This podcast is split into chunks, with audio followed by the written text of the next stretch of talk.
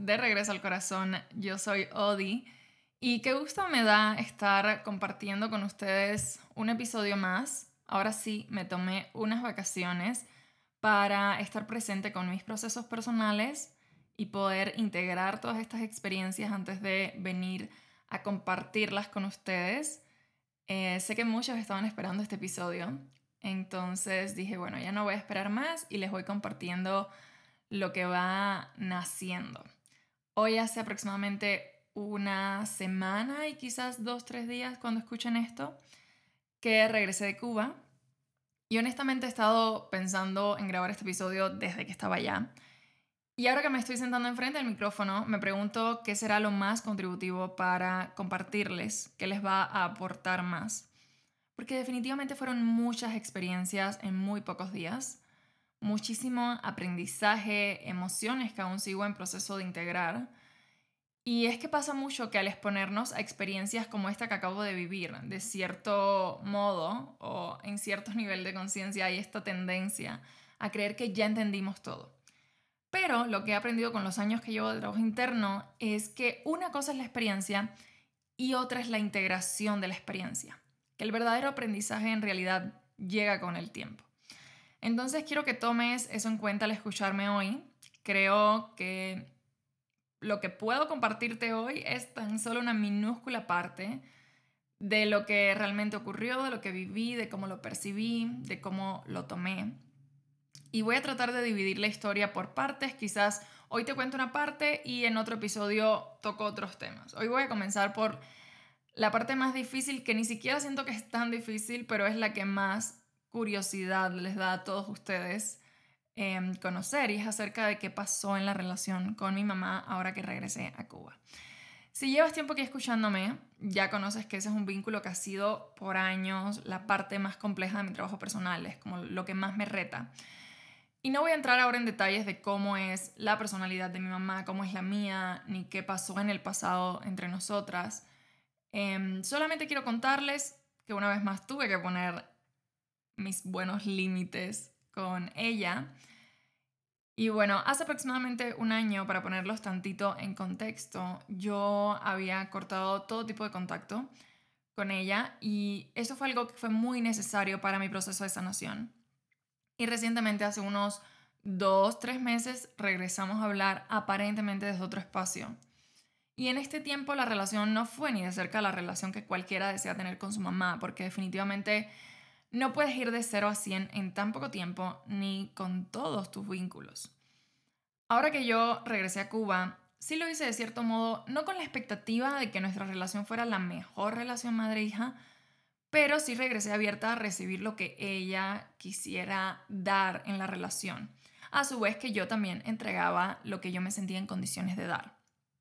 Para no hacerles muy larga la historia, el reencuentro fue pues bastante seco, sin tanta emoción, cosa que creo que le debo mucho a EFTs porque cuando usas estas herramientas para trabajar tus heridas de la infancia sobre todo, sucede que vas disipando la carga emocional y esto ayuda muchísimo al proceso de sanación, a que digamos que puedas tener el enfrentamiento em, o la relación con ese recuerdo desde un espacio más neutral y ya no con la carga emocional que trae ciertas reacciones que no son buenas para una parte ni para la otra. Pero bueno, entonces les quiero contar que un poco al inicio de estar allá, yo empecé a notar cómo yo de repente entraba en este papel con ella de tengo que demostrar que yo soy una buena hija, ¿no? Y ahí empezaba a esforzarme por cumplir un rol que no solo era bastante incómodo para mí, sino que para ella era absurdo, porque nuestras formas de ver la vida son totalmente opuestas.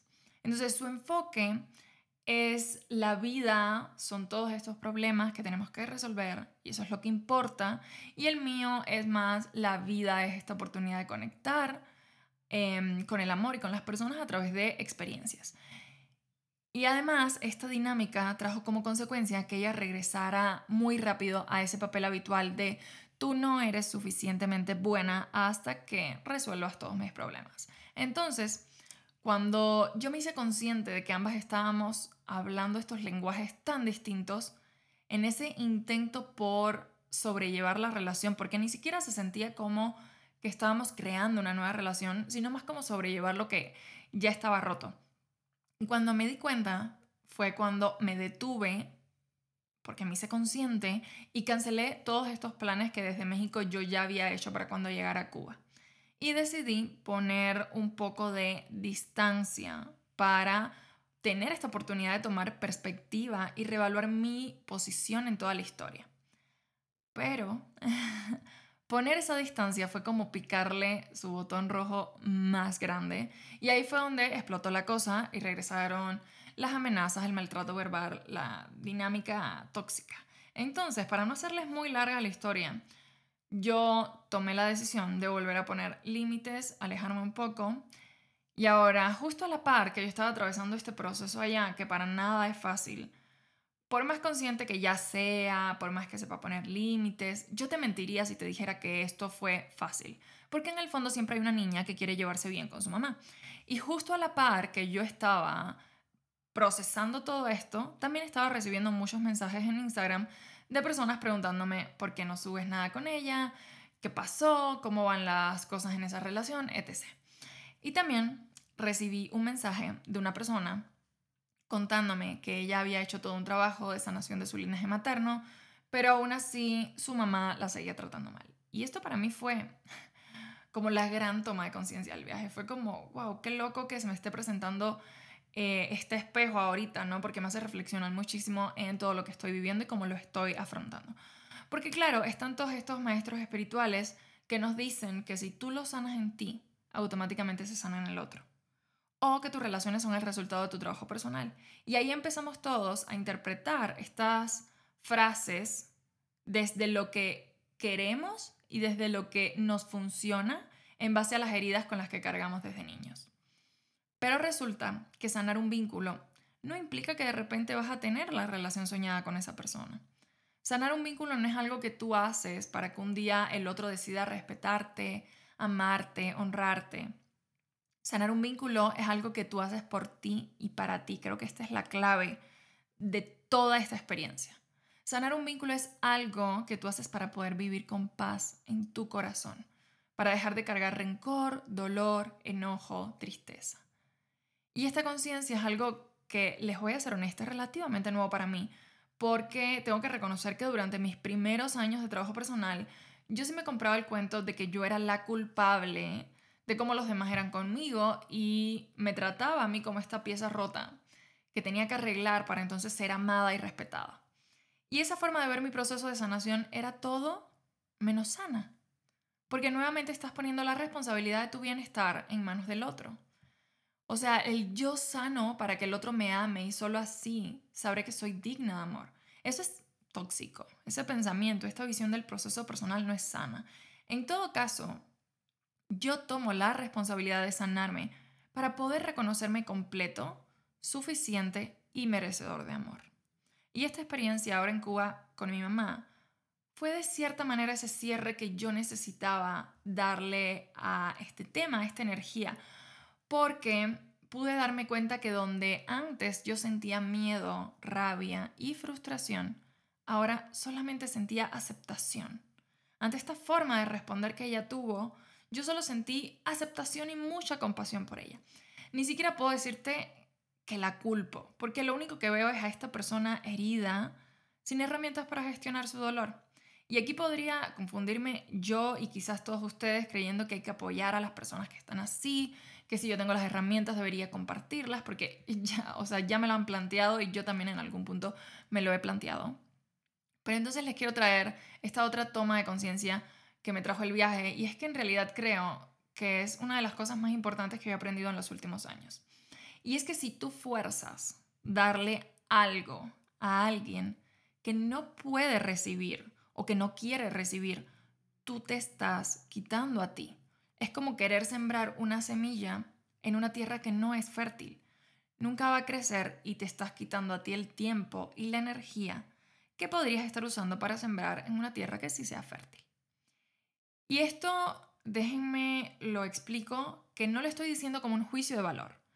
No es desde esta creencia de que ella no sea suficiente para recibir las herramientas, sino desde una conciencia muy pragmática y desde una experiencia en que ya lo viví antes. Porque claro que yo intenté esto en el pasado y esto solamente traía más conflicto. Entonces, aquí el secreto está en haber desarrollado esta capacidad para recibirlo todo. Lo bueno, lo malo, lo lindo y lo feo. Poder recibir lo que ella es y lo que ella da sin que eso modifique mi realidad. Creo que ese es el verdadero trabajo. O sea, ella responde así. Y si yo me resisto y trato de cambiarla, lo único que ocurre es que yo me dreno, me frustro, me enojo.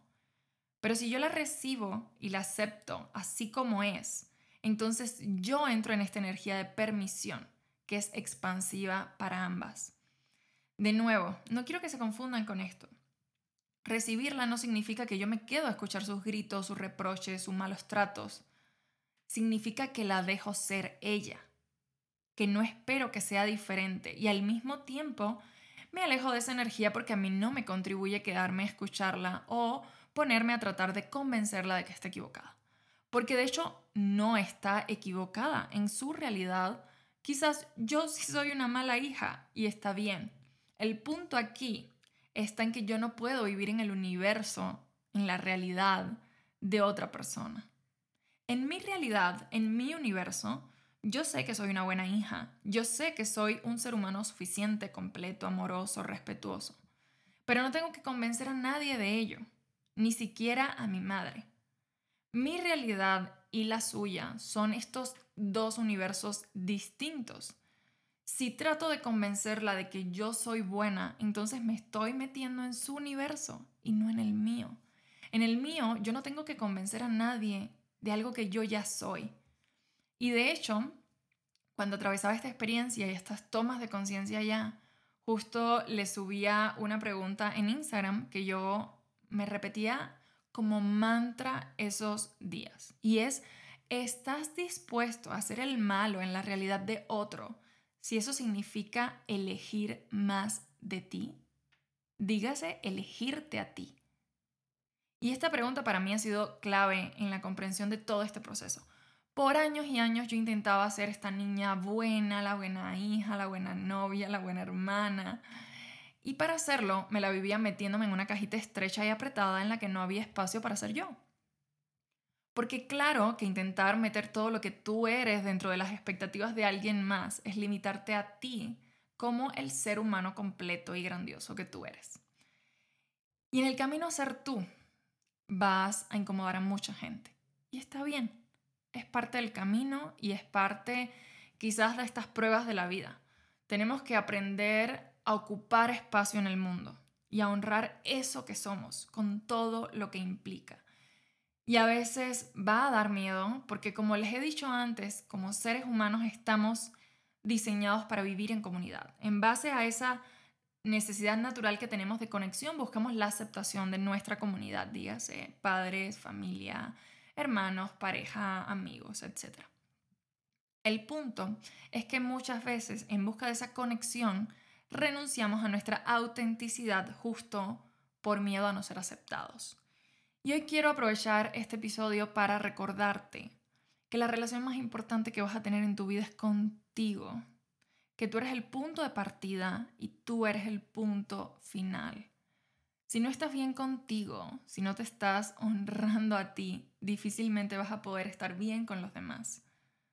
De hecho, el mejor regalo que puedes hacerle al mundo y a tu comunidad y a tu familia y a tus padres y a tu pareja es ser completamente tú. Y aquí hablando de ser tú, luego les quiero grabar un episodio sobre este tema que para mí es esencial porque puede ser súper fácil confundirnos con este concepto. Pero bueno, regresando al tema, la conclusión a la que llegué con este viaje respecto a la relación con mi mamá es que la mejor forma de amarla es dejarla ser quien ella es y dejarme a mí ser quien yo soy. Que no tiene que existir esta comunicación tradicional, ideal y soñada entre nosotras. ¿Por qué? Porque yo puedo desde mi espacio y desde mi realidad enviarle ese amor y esos buenos deseos. Y yo, les voy a ser honesta, estoy muy en paz con eso. Estoy en paz con no tener una mamá tradicional y estoy en aceptación con su proceso aquí en la Tierra. De verdad que hoy puedo decir que honro su camino, honro sus elecciones y honro todos los sacrificios que desde su realidad hace para cumplir con su propósito en esta encarnación. Y honro su forma de maternar porque estoy segura de que hace lo mejor que puede con lo que sus padres le enseñaron a ella. Y de paso, retiro de sus hombros la responsabilidad de ser una mejor madre. Porque ella puede ser todo lo que ella es. Y ya no tengo esta expectativa de que sea alguien más para complacer mis necesidades. Y bueno, dicho esto, paso a contarles un poquito de la parte más feliz de mi viaje y que fue obviamente el reencuentro con mi hermano, que fue hermoso. Pasar esos días juntos me llenó el alma. Siento que me pude volver a presentar y esto es un regalo enorme para mi alma. Y también pude ver a mi abuelita llena de orgullo por la persona que soy hoy en día. Vi a mi sobrinito que ya tiene 10 años y wow, es indescriptible, su energía es súper contributiva. Y de hecho aquí hay algo que también les quiero compartir y es que me di cuenta de que el motivo por el cual la energía de los niños es tan contributiva se debe en gran medida a su ausencia de juicio. Ellos son puro recibir y recibir. Ellos se enfocan en lo bonito y no se clavan tanto tiempo en las emociones. Y a mí me maravilla eh, esta toma de conciencia, porque ¿qué tal si mientras más regresamos a nuestra energía original, o sea, mientras más sanamos estas heridas de la infancia, regresamos más a esa energía de cuando éramos niños y más contribución nos volvemos entonces para el mundo. Ya saben que no les quiero hacer súper largos estos episodios, entonces voy a dejar el tema hoy hasta aquí, pero luego quiero grabar otro contándoles todas las tomas de conciencia que tuve respecto a la energía del dinero estando allá. Porque de hecho yo creía que iba a Cuba a hacer todo este trabajo interno respecto a mi mamá, pero en realidad lo más fuerte que trabajé y lo que más se me mostró fue todo lo que he sanado alrededor de la energía del dinero y de mis creencias alrededor de la prosperidad y la abundancia. Solo les adelanto que creo que descubrí claves indispensables para sanar nuestra relación con el dinero.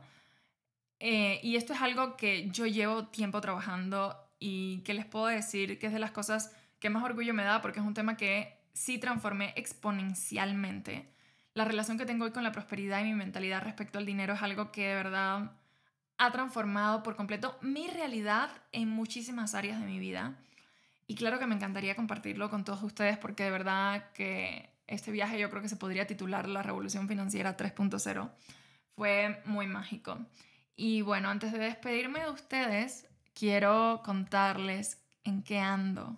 Y es que ando creando mi siguiente programa va a ser un programa de transformación de cuatro semanas donde les voy a compartir ahora sí el paso a paso, lo que yo hice para transformar mi vida, cómo fui de cero, de la nada, de la inconsciencia a el nivel de conciencia que tengo hoy y a la realidad que he construido el día de hoy, a las relaciones que tengo el día de hoy. Creo que podría decir que en este momento de mi vida estoy viviendo la vida de mis sueños, estoy viviendo, creo que más que la vida de mis sueños, porque nunca me atreví a soñar tan grande. O sea, yo no sabía que todo esto estaba disponible para mí y estoy aterrizando todo en un método. Ya llevo un tiempo trabajando en él, pero ahora ya lo estoy sintetizando para poderlo compartir. Y son muchísimas herramientas de regulación del sistema nervioso y de cambio de sistemas de creencias desde la base a través de ciertas herramientas muy profundas. Em, este programa se va a llamar eh, Sana tu historia y pronto va a estar disponible, os voy a poder contar más de cuándo va a ser el lanzamiento, cuándo se van a poder unir y me encantará recibirlos en este viaje súper profundo de regreso al corazón. Y cuando digo de regreso al corazón, véanlo mucho como esta parte de regresar a nuestra esencia también. Y en nuestra esencia está como ese infinito potencial, está ese poder creativo, está todo ese poder de transformación y de creación creo que la vida misma habita en regresar a esa esencia. Entonces, muchas gracias por escucharme, por estar aquí, por acompañar mi viaje. Puedes ponerte en contacto conmigo en Instagram, estoy como arroba odimerino. Siempre estoy muy feliz de poder eh, interactuar con las personas que escuchan este podcast porque de verdad ha sido un espacio que me ha regalado muchísimo. Me ha dado la oportunidad de expresarme de una manera un poco más abierta, un poco más profunda que como suelo hacer en otras plataformas. Entonces, bueno, me despido de ustedes con un abrazo muy fuerte, con mucha gratitud, esperando una vez más que mi camino le sirva al tuyo y que te sientas un poquito más acompañado en este viaje de regreso al corazón.